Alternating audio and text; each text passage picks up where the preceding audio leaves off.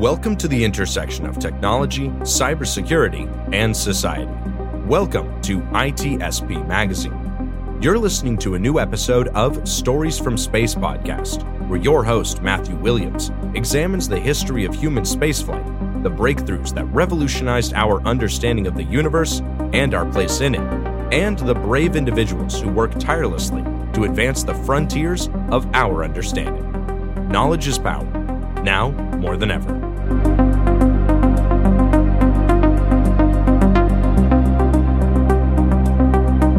The authors acknowledge that this podcast was recorded on the traditional unceded lands of the Lekwungen peoples. Good morning, and welcome back to another episode of Stories from Space. I'm your host, Matt Williams, and today I want to talk a bit about megastructures and um, large scale engineering on the stellar or interstellar scale and the implications that this has for the search for extraterrestrial intelligence. Because, as Enrico Fermi famously asked in 1950, he said, Where is everybody?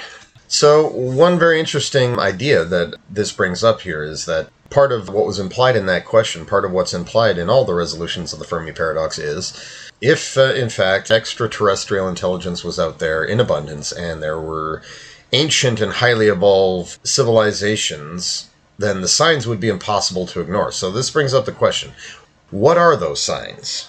What could we expect to see from an advanced enough civilization? And that brings us to Nikolai Kardashev, who was a Soviet and Russian astrophysicist and a major contributor to the search for extraterrestrial intelligence. In 1964, he wrote an essay that was titled Transmission of Information by Extraterrestrial Civilizations. Now, the paper itself was all about uh, what kind of transmission technologies, what kind of energy SETI researchers should be looking for. But what is really remembered about this paper is almost a side note in the paper, but he proposed a possible three type scheme for classifying alien civilizations, and that became known as the Kardashev scale. So there were three types of civilizations that he sort of designated. He said that type 1 civilizations would be planetary, and they're the types that can use and store all the energy available on their planet. So that would include everything from you know fossil fuels and basic uh, chemical power to solar and wind and nuclear and fusion and all of these available methods really that they had optimized the use of energy on their planet all that was available to them and a type 2 civilization was uh, defined as a stellar civilization and that applied to civilizations that could use the all the energy of their entire star, their entire star system. So that would what that would look like. Basically, they have colonized every planet in the system, or that they have even built an artificial structure to absorb every bit of energy from the sun. More on that in a bit. The third, Type 3 civilizations, were galactic in scale, and they are able to control the energy of an entire galaxy. So this, from this scheme, there were a lot of very interesting thoughts on well what would that look like? What how do we detect them?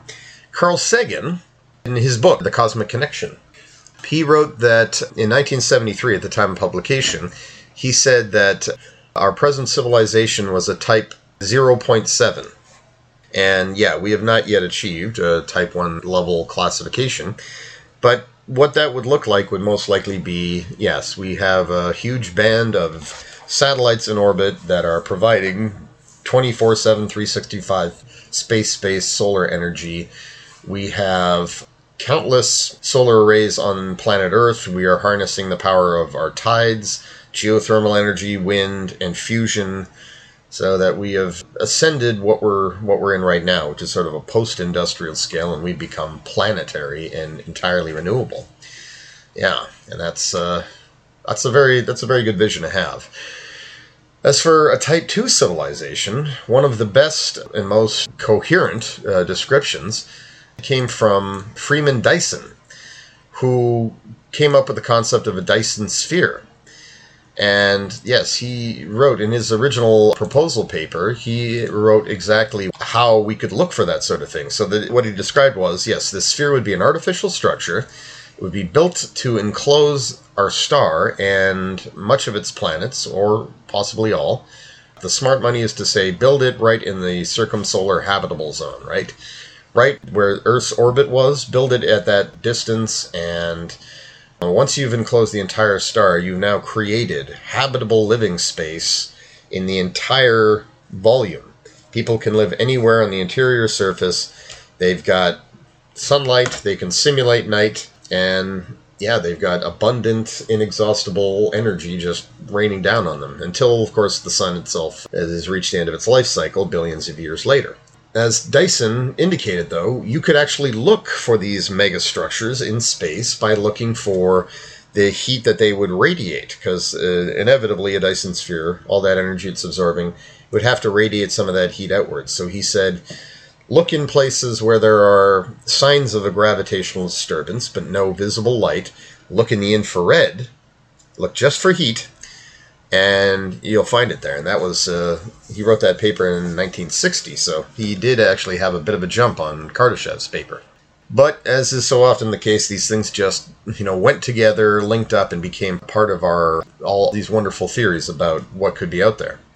And so a Type Three civilization, that is probably the hardest to visualize there, but there are ideas that have been suggested over the years. It's like, well, if if the civilization were that advanced, Perhaps it could build a structure to enclose its entire galaxy. Or maybe they would opt for a smaller structure that was at the heart of the galaxy, right? Because in, in the heart of every massive galaxy, you have a supermassive black hole, and it pumps out a tremendous amount of energy.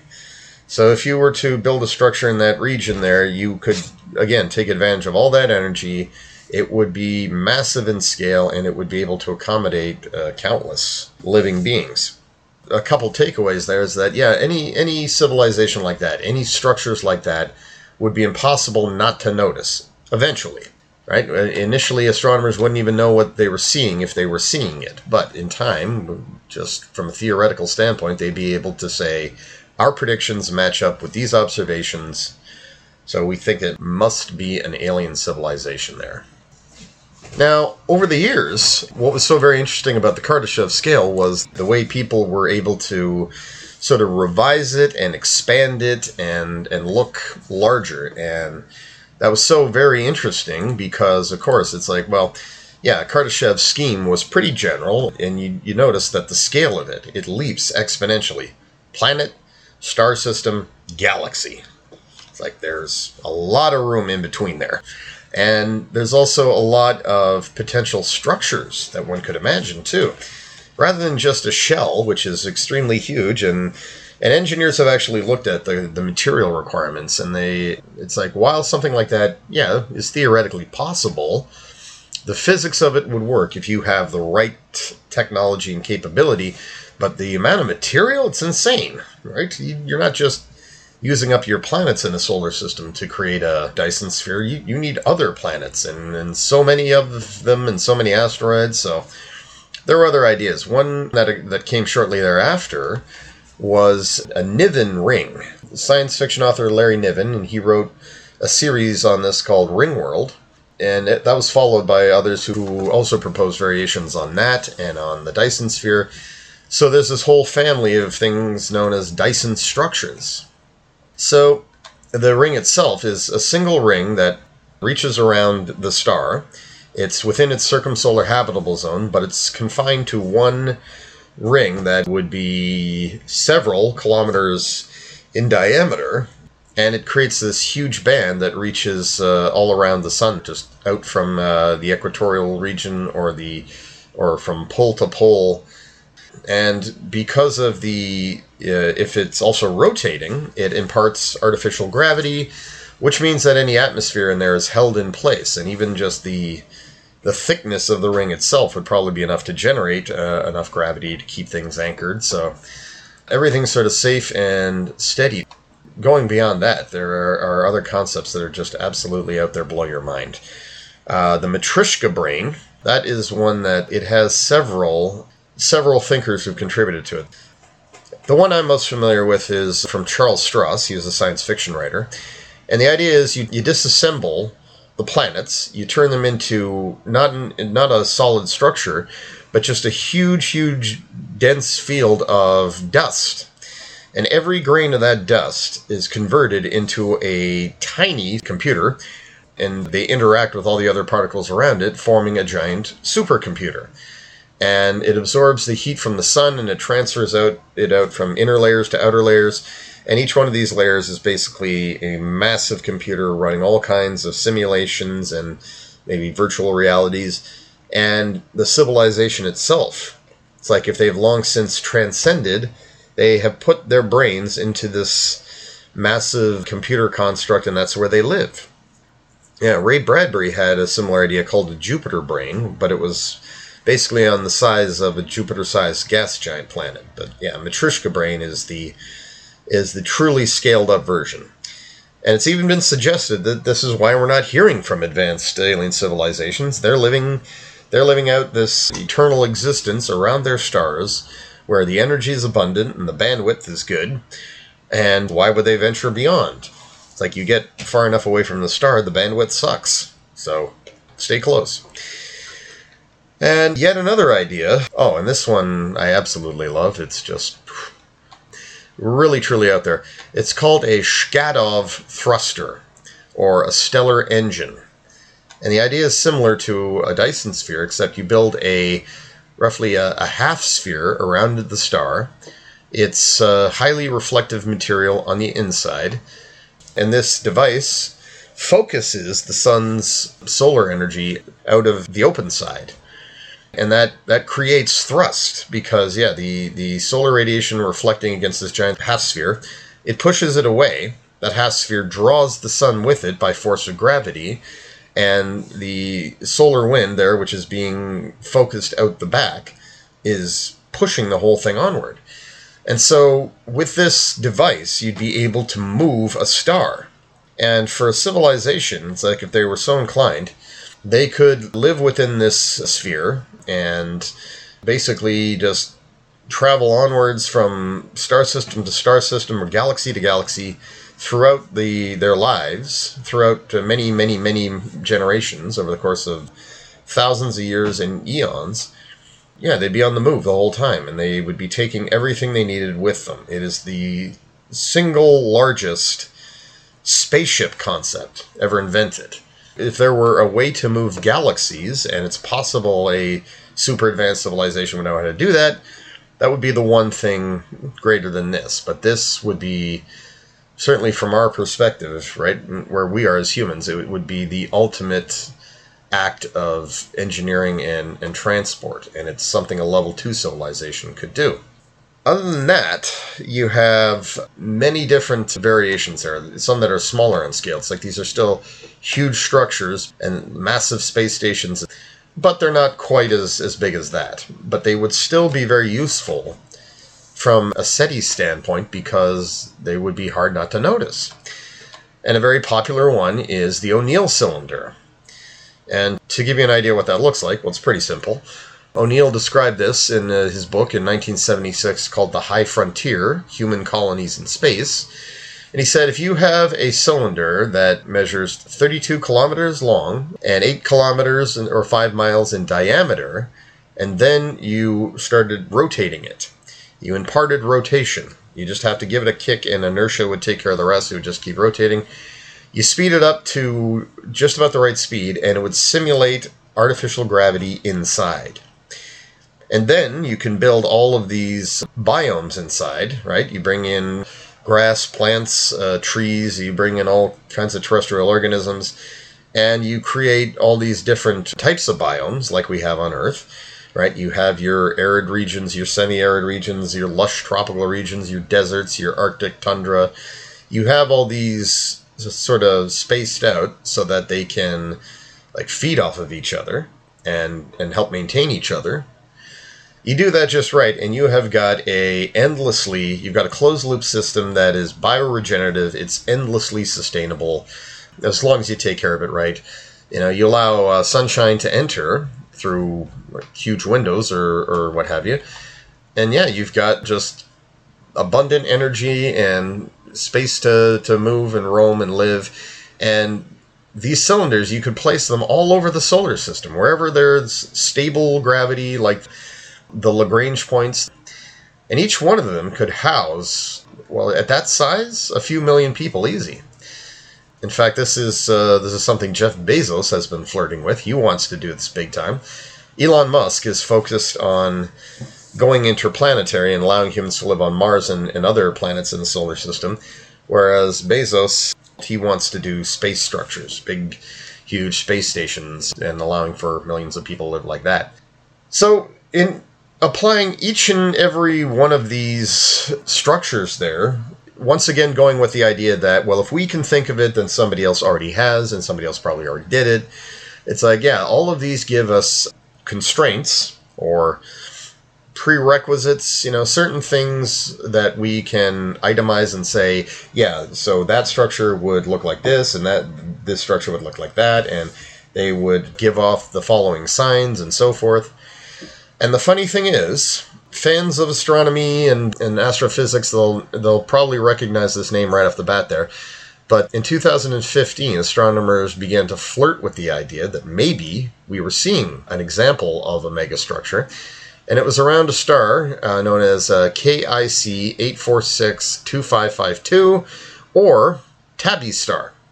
And that was named after Tabitha Boyajian, in any case, uh, what they found was that this star was dimming periodically. Right, it was its light was increasing and dimming, and this is often used as a means of detecting exoplanets around a star, or large asteroids, debris disks, or whatever.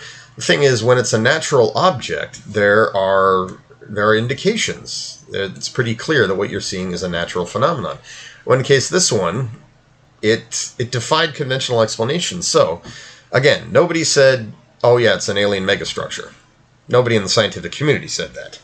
But uh, they did say, well, it is a possibility. We can't rule it out yet, and we're going to try. That's our job as scientists. We're going to try and find the most likely natural explanation to fit. And multiple studies were conducted, and that included one in 2018 by Professor Boyajian herself, and that appeared to settle the matter. They thought, yes, it, it could be a combination of things uh, that, that caused this, but um, I, am not actually certain that that really did settle the argument. Gave a satisfactory explanation, but it's like, well, there's still room for interpretation. And more than that, Tabitha's star was not the only one to do that. It's, it's not the only star that has been shown to be dimming in a way that is not so periodic, not natural in appearance, and therefore there is still the possibility, not yet ruled out, that what we are seeing is as signs of civilizations. And until we rule it out, it's always it's fun to keep that just on the back burner. And that's something I always hope we'll uh, we'll be able to do. Right? It's like we can't say it's aliens. There's no proof that it is. It's just that we can't rule that possibility out and I and I hope we don't. So in the near future, we're going to get a chance to do a lot more up close, detailed, and direct imaging studies, thanks to James Webb, thanks to Nancy Grace Roman, thanks to the extremely large telescope, the Giant Magellan telescope, the 30 meter telescope that will become operational in this decade. And James Webb is already.